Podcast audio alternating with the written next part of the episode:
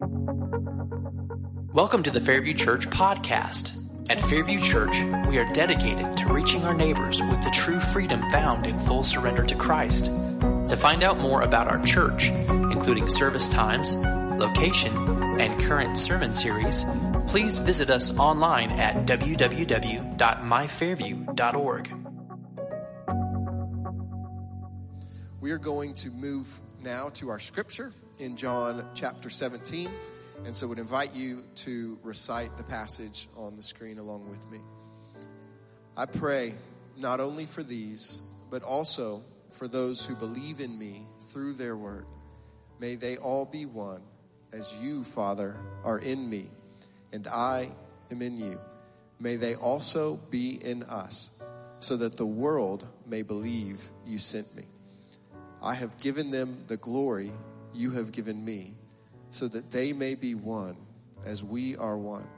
I am in them, and you are in me, so that they may be made completely one, that the world may know you have sent me and have loved them as you have loved me.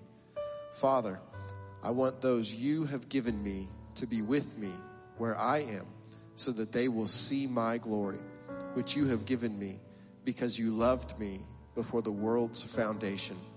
Righteous Father, the world has not known you. However, I have known you, and they have known that you sent me. I made your name known to them and will continue to make it known, so that the love you have loved me with may be in them, and I may be in them. Amen. This is the word of the Lord. You may be seated. Well, I am so glad you're here this morning. And if you are a guest, just want to let you know that we are glad that you chose to worship with us. We are moving through a series that we've been in for the past several weeks called Fight to Flourish. And we've been considering what it means to flourish. I have said that anybody who does anything ultimately does it because they believe that it will in some way lead to their flourishing. All of us, the things that we believe, the things that we do, the decisions that we make in one way or another, we believe that it will lead to our flourishing. Now, it doesn't actually always end up that way, but that is what motivates us. And there's different visions of what flourishing means, that word as well as uh, what the actual experience is like. But the Bible, which is what we've been looking at, gives us a, a vision of flourishing that we have been considering, a, a vision of flourishing. And the vision of flourishing that the Bible gives us is tied with a word in the Hebrew that is the word shalom. And shalom means peace, which is how we translate it throughout our Old Testament. But we've considered the fact that it means more than that. It means this wholeness, this fullness, this completeness. And so, in all of this, there is a way in which flourishing is tied to uh, four relationships. And so, we have this image on the screen that we've looked at the shalom with God, with others, with creation, and with ourselves. Now, last week we looked at the idea of, of shalom or flourishing with God. This week we're going to look at the way that we experience this in relationship with others. And, and all of this comes in uh, this larger story of the gospel that we have been defining, and I'm, I'm tweaking my language a little bit, uh, but it's creation, fall, rescue. So I've, I've, there's a resource that's that uses the word rescue, and I like that. It's probably more familiar to us, and then and then ultimately restoration. Creation, fall, rescue, restoration. And so the gospel story is that in creation, the purpose for everything, why do you exist? Why does everything exist? That God gives life and shalom. That's why we're here. That's why things exist. The fall, which is the problem, is that we take and break shalom. So we see the account of this in Genesis that humanity takes Instead of trusting in God and this shalom that God established is broken, the response to this, the rescue, is that God gives Jesus who takes all that breaks shalom. And this is, he does on the cross. He takes our sin, as we sang, he takes our shame, he takes all of the things that, that break this shalom, this flourishing with God upon himself into the grave, and then rises from the dead to begin this final stage, which is restoration, which is what our hope is. Our hope is that God will renew creation and restore shalom. And we believe this will happen when, when Jesus returns to make all things new, the song that we sang. And so, as we consider this story, I want to let you know there are a lot of alternative gospels. In, in one way or another, everybody has a story that they live in, and they have a version of the gospel story that shapes how they live, shapes how they see the world. And you will be shared some of these stories today if you choose to watch the Super Bowl. Now, how many of you all actually have a team you care about in the game? Okay. There we go. We got the jersey on. Awesome. Well done, Kaylee. So we've got a few Chiefs fans in the house. There were some in the first service as well. Who's who's anybody pulling for the Eagles? Couple folks. My middle son to be contrarian. All right, we got a few in the house. Anybody pulling for the Chiefs? Like I know we had some hands legit pulling for. Okay. Uh, how many of you all you're going to watch it for the commercials. Anybody who's in that category? Okay, awesome. Now there's always that element, and and the commercials are obviously billions of dollars. I mean, unbelievable amounts of money have been spent for these commercials. And what I want to say is that there is a gospel that each of these commercials will be telling you, and, and it's this consumer story, which we looked at last week, that you will find. So in this consumer story, there's the creation, which is the purpose, and, and this is what the commercials would like you to believe. You were created as a consumer to consume. So that's your purpose on this earth. The fall or the problem is that you have unmet desires and difficulties. And they will describe those to you, what your unmet desires and difficulties are. The rescue, the, the hope that, that they're providing uh, in response is that you can be rescued by what? Buying what they're selling, right? They, they just happen to have the answer to your greatest problem that they have told you about. And then the ultimate hope of restoration is that you will be happy in your problem solved. And the way this is presented is usually the end of the commercial. There's this light, stringy music playing. The light's just a certain way. There are beautiful people with smiling, laughing faces. And the message is did I do it? This can be you, right? You can be these beautiful, smiley, happy people if only you will believe the good news of our product and buy it. And, and so this is, and so just watch this. I mean, just think about it. What is the gospel that these particular advertisers are, are selling? And, and how does it present this consumer story in this way? Now, Jesus ultimately shows us the, the, the real purpose of flourishing and, and how we can live in relationships with one another that experience this flourishing. And this comes in his prayer. So, did you know that Jesus prayed for each of you? Jesus prayed for all Christians of all time. In the passage that we just read, he did. So in, in verse 17, uh, did I jump over that? In verse 17, he says, I pray not only for these, but also for those who believe in me through their word, which is who? Everybody. Like the, the word that Jesus gave his apostles and disciples ultimately has come to us, and we believe through that. And so Jesus is praying for us. And what is it that Jesus prays? Well, specifically, he prays, may they be one as you, Father, are in me and I am in you. May they also be in us so that the world may believe that you sent me. And so the Father and the Son live in this unity. The Father is not the Son, the Son is not the Father, and yet there is this unity between them. And he says, May they be in us and may they have, have this oneness. And what is the result of this oneness? What does the world believe because of that? the Father really sent Jesus, right? That, that Jesus really is the Son of God. And Francis Schaeffer, some of you all have heard of Francis Schaeffer. he writes about this passage. He says, This is the final apologetic. So Francis Schaeffer was an apologist. Doesn't mean that he was really sorry all the time. what it means is that he talked about defenses for God. He was part of a group that explained why believing in God is rational.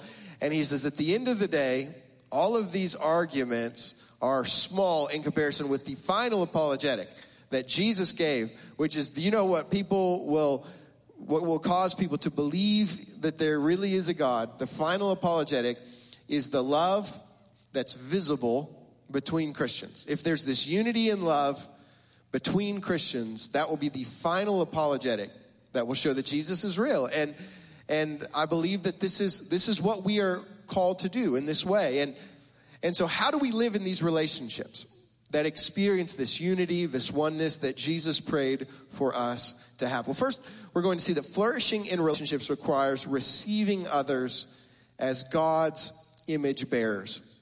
Now, in the beginning, God creates humanity in his image, male and female, in his image. And that gives every person dignity, value, worth. The problem is when we disconnect people who are part of God's creation from the creator. So if we love God and we see those who he has created in his image, what would the expectation be of how we would view them? Right? We would love them. We would see God's image, the God that we love, and in these people, and that would create this response of love. The problem is that we disconnect people from their creator. And what happens when we do this is we reduce their value and we determine whether or not they're valuable based on their usefulness to who? Us.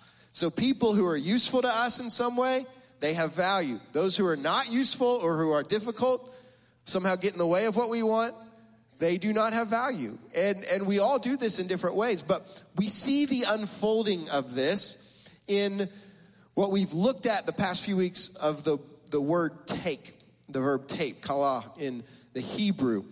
And we've looked at these passages, but I want us to consider the way we see kind of the reduction of, of the value of people into objects in this. So, the two ways that we've looked at through this series to approach life, to view the world, uh, first is the way of creation, which is receiving and giving. And this is the way of life. We receive from God as His gift, and then we give back out of what God has given us. The other way is the way of the world, which is the way of taking and keeping. And we've honed in on this word taking because Eve, in Genesis 3, we read, so she took some of its fruit and ate it. So instead of trusting God to provide and receiving life from Him, she takes the fruit and gave some to her husband who's with her. So this verb take, kala, we're going to see it again. Instead of trusting and receiving from God what His design is, this taking comes in Genesis 4:19, so the next chapter of Genesis. We've seen God's design for humanity. We've seen this man and woman in this relationship God's given. In Genesis 4:19 we read Lamech took same verb two wives for himself, one named Adah and the other named Zillah. And this is the first time we see two wives enter the scene. And why does he take them for who? For himself. So hang on to the word wife and for himself because now we're going to jump to the other passage that we've looked at, which is the same language I've told you as Genesis 3 6 in Genesis 16 3. So Abram's wife Sarai took Hagar, her Egyptian slave, and gave her to her husband, just like the fruit, Abram, as a wife for him. What we see in this is that moving from the fruit as something to be taken and kept for the self, now people become objects to be taken for who? For ourselves. And this is a problem. This is a problem we see from the beginning of, of the way of the world. We view people as objects to be used for ourselves, but we see it today. And I have shared often quotes from Dallas Willard with you all in the past. One of my favorite is Willard's quote about the definition of the word love. So Valentine's Day is coming up. couple days, guys, get Valentine's Day stuff. But love is in the air and on the cards and everywhere you go. The way we word, use the word love, Willard says, is we say we love our spouse and we also say we love chocolate cake. And he says, when we say we love chocolate cake, we don't mean that we desire its good. What do we mean when we say we love chocolate cake? We want to eat it, right? We want to eat it because we like the way it makes us feel. So it's a version of love that's based on our feelings, our desires, and serving us in that way. And yet, let's be honest. When we think about, I mean, we can see this through the scriptures, but when we think about it, even in our culture today, so much that's defined as love really is about taking. It's about an objectifying of another person and using them in one way or another to meet our own needs. So what Willard says is he says, love is not desire, it is to will the good of others. We love something or someone when we promote its good for its own sake. So when I love something, the way I can know that I'm not just desiring for it to meet my appetites and desires is I really will what's good. Right? When I love my kids, I want what's best for them, what's good for them. And, and that's the way that God designed us to love one another in relationships. The truth is, when relationships, and this is not just romantic relationships, all kinds of relationships where what we really just want to do is take from people in one way or another, they don't fulfill us. And we know this. These relationships, whatever kind they are, are empty. They're not satisfying because it's not how God has designed us to live in relationships that reflect who He is and the way He has designed us to love one another. Well, secondly, we're going to see that flourishing in relationships requires receiving others as God's gifts.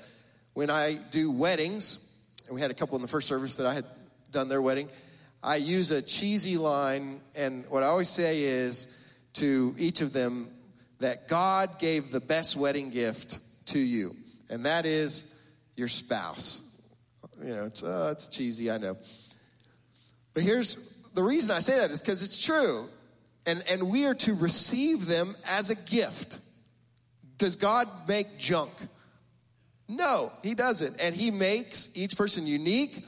And the best way for you to have a fulfilling, joyful marriage is to receive your spouse as God made them. Now, does this mean they do everything right all the time? Or they all, no, it doesn't. But but as God created them, right? Who they're like, they're a gift to be received. It's not Play-Doh to mold, right?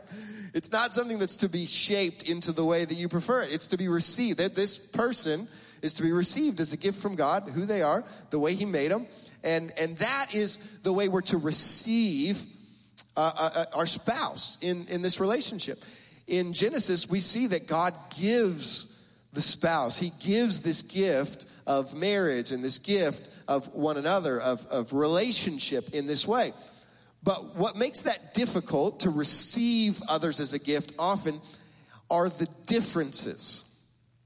Because it's easy to get along with somebody who's just like us, who sees the world we do, likes the things that we like, but it, it's difficult, and, and this is what makes marriage difficult, is, is that men and women are different in all these different ways, and there are realities that are present there, and yet what we find it is it's actually those differences that are what are necessary to do what God has called. So when we think about Genesis 1, God blessed them and said to them, Be fruitful, multiply, fill the earth, and subdue it. Let me just stop there. Is that possible for Adam to do on his own? It's not. He needs someone who's different than him, someone who's other than him. And so God, whose purpose is life, this is his telos, he's, he's for life, he the way he uh, has designed everything is to cultivate life. And so these differences are necessary to create life and to accomplish this purpose that God has, has given. And it's not just the birds and the bees, right? This call of ruling and, and subduing. It's this cultivating the creation that God has given for life in all kinds of different ways and, and leading to the flourishing of, of God's good creation. So this requires not just one person with one particular gift set and, and wiring, but a lot of differences. And, and we see this grow not just between men and women, but this is a mandate given to all humanity. And God, as a good creator, makes people differently and he gives different abilities and gifts on purpose. And this is something that is to be received as God's good design. Now, how is it that this good design becomes so difficult? Well, sin is very simply the, the reason. God's creation is good, but sin makes us selfish. And when we're selfish, that's where people's differences become problems.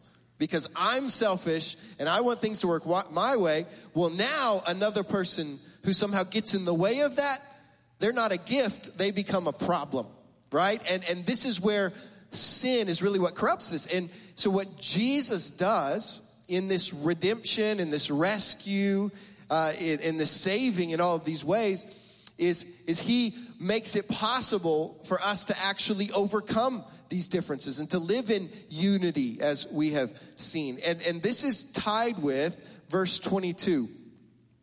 John 17, verse 22. He says, I have given them the glory you have given me so that they may be one as we are one. And this is a jump when we are going through John's gospel. We see, and we will be back in there eventually. But the glory of Jesus that God has given him in this particular way is, is a glory that he ties to what? Cross. His hour of glory is tied to this, this hour of the cross. And this is, there's a lot here. I'm not going to unpack all of it. We did and we will. But the glory of Jesus in this unique way is tied to, and, and I believe, so if you think about what is it? So when we come to follow Jesus, he says, deny yourself, take up your cross. And so when you go into the water of baptism, what you are saying is that the old person who lived for sin and self has what? Died with Jesus. You were united with Jesus on the cross. That person is dead. And when you come out of the water, you're saying that you are raised as a new creation, this new life who is in Christ. And guess what? You are united with who else? Everyone else who is in Christ, right? That so the differences that used to cause division and destruction in all these different ways, they now become opportunities to join together as the body of Christ, these different gifts, focused ultimately not on the self, but on Jesus, because now we're all living for Him, right? This is this new life. And so this is what makes it possible for us to, to experience this unity as God designed it. And, and we have to embrace this, the actual people God has put us with. So uh, Dietrich Bonhoeffer wrote a, a, a classic work called Life Together on Christian community. And this is a quote that I have always resonated with. He says, Every human wish and dream that is injected into the Christian community. So, what is a human wish and dream? Well, that's like the ideal, the ideal people in my mind. Does that make sense? The ideal people that I want to hang out with and be friends with. Whenever we inject that into actual Christian community, it's a hindrance to genuine community and must be banished if genuine community is to survive. He who loves his dream of a community more than the Christian community itself becomes a destroyer of the latter. Think about that. If you love your dream of the perfect, fun, easy, beautiful, lovely people who just make your life better, and that's what you're looking for, and that's what you expect, what's going to happen when you're with real, difficult, messy, people. Are you going to be happy? No. You're always going to be looking at these people, comparing them with the idea in your mind. And that's what Bonhoeffer's saying. He's saying those dreams are going to destroy the actual community of the real people in front of you. And so this is where, kind of like what we were saying about marriage, I think we're called to radically embrace the real people God has put us with and say the purpose of these relationships ultimately is to make us more like Jesus. That's our goal. And will the actual relationships with these real people help crucify the selfishness and make us more loving and self giving and generous and gracious? They will, right? They will. And that's ultimately God's definition of, of, of what's good for us. And so this is the calling in all these ways. We receive these people as, as the real gifts that God has given us for our good. Third, and oh, our vision this year is to see 500 people commit to life with connection.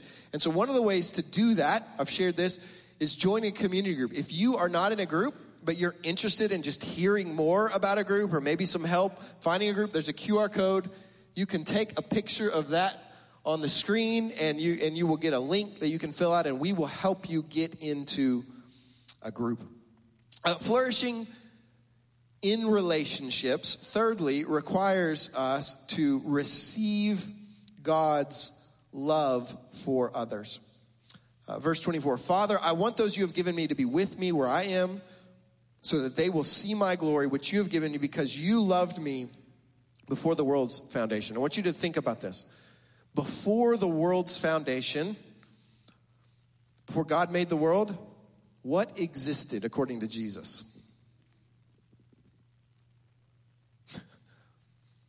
the love of the Father for the Son. That's what Jesus says. Just think about that. What came before all of what does all of creation come out of? What's at the center of the universe? The love between the Father and the Son. Just just think about that.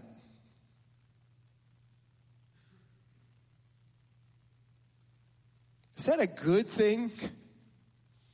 That this is the God who created everything that existed? That, that before the foundation of the earth, there was this love between the Father and the Son. That's the story that Jesus is telling us is actually true. That's more true than some uh, analyzation of soil. I don't even think that was a word, but whatever. Analysis. Jeff, you can help me. Uh, that's reality as Jesus defines it. And next, think about this. Verse 23 I am in them, and you are in me, so that they may be made completely one, that the world may know you have sent me and have loved them how? Just think about this. As you have loved me. So Jesus comes to reveal God's love, and I believe he ultimately does that in the cross. And he is specifically revealing that the Father loves us like he loves Jesus. Just think about that.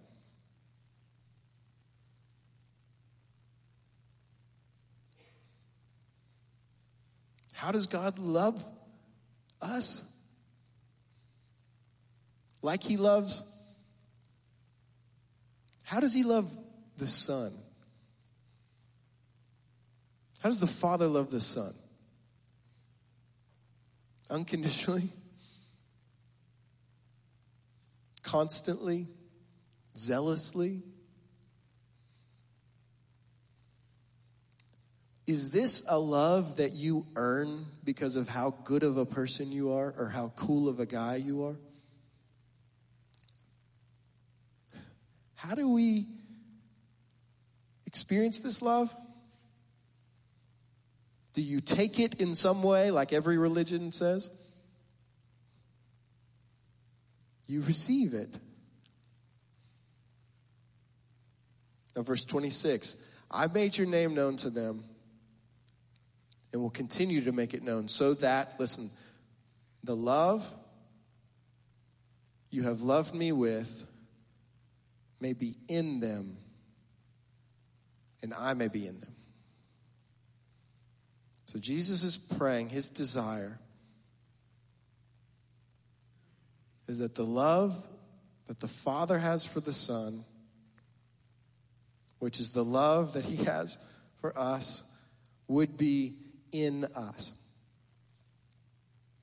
One of the passages that I have been most impacted by is Paul's prayer in Ephesians 3 he prays that these believers would have the ability to comprehend the incomprehensible love of God. I love that prayer because he's saying the love that exists is beyond your comprehension. It's there. Do you do they see it? They don't see it. That's the problem. It's there, it exists, but they don't see it. And so Paul's praying that God would give them the ability to see more of it. And that I believe is is in the band, y'all can go ahead and come up and we're gonna close out if I tell you, I want you to be more loving to difficult people, how does that feel? I want you to be more loving to people who are difficult to love. It's hard, right? Is that motivating? You just need to, to work harder and to be more loving. And just pull this out of yourself. I don't think that works. I really don't. I think the way that it works is we come to see the actual love of God that is given to us, not because we've earned it, but by grace through faith. It's a gift that we simply receive. And the more we grow in seeing this, it will well up. If it doesn't, pray for it too. That's all I know to say. Paul pray. Pray, God, give me a greater vision of your love for Jesus. Start there. God, give me a, a greater understanding of the way you love Jesus. Start there. God, give me a greater understanding of the love that you have for the Son. And then from there, God, help me to believe that you love me with the same love that you have for the Son. God, help me. It doesn't make sense. It doesn't seem possible. But help me to believe that you love me with the same love, the way that you love the Son. And then, as an overflow of that, help me to share that love with others. Help me to share that love, not love that I concoct, but the love in the Spirit that you've given me. Help me to share that love with others. And, and this is this is this way. So we what we do is first we repent. We repent, and this is always our call because we know, man, there's a lot of ways we fail to rightly display the love that God's created us and called us to display for one another. So we acknowledge that in a lot of ways. This week, man, I see it blindingly. I fail to love other people the way God loves me, and I know it and I see it. And so I repent of that. And then I receive. I receive God's forgiveness, and I receive a new wisdom and understanding and revelation of the greatness of His love Christ. And as I receive that, I go and I share that with the people around me. Father, we are overwhelmed. This, this is truth that should cause fireworks to go off. This is, this is truth that just doesn't make sense. And yet it's from the mouth of Jesus. And so we choose to believe it. We thank you that you, the creator of all, existed for eternity in this love between the Father and the Son. We thank you that Jesus reveals this love to us to receive through faith.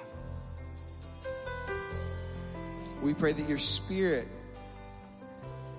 would enable us to, to believe, to receive more of this love, that it would well up within us, so that we could then share it with one another.